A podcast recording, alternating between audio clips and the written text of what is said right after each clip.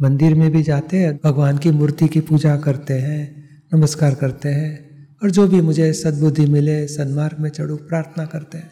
संसार सुधारने की प्रार्थना है, संसारी सुखों प्राप्त हो जाए इसी प्रार्थना है। संसारी दुखों से मुक्ति हो जाए। हमारे घर में सब आर्थिक प्रॉब्लम्स आ गए हैं कौटुंबिक प्रॉब्लम आ गए।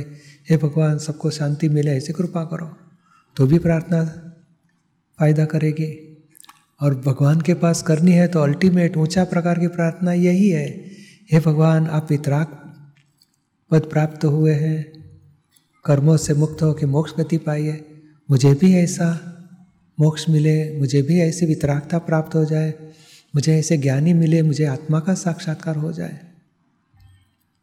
तो ऐसी प्रार्थना करने से आपको जो प्राप्त हुआ, उसे ऐसा मुझे भी प्राप्त हो।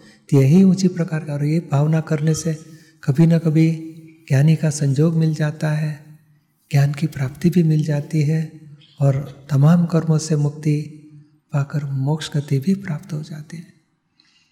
और ये ऊँचा प्रकार की प्रार्थना, इसे प्रार्थना संसारी दुखों से मुक्ति होने के लिए भी है और आत्म साक्षात्कार प्राप्त करके मोक्ष गति पाने के लिए भी है। प्रार्थना से सब प्रकार के प्रॉब्लम का सॉल्यूशन धीरे धीरे आ ही जाता है।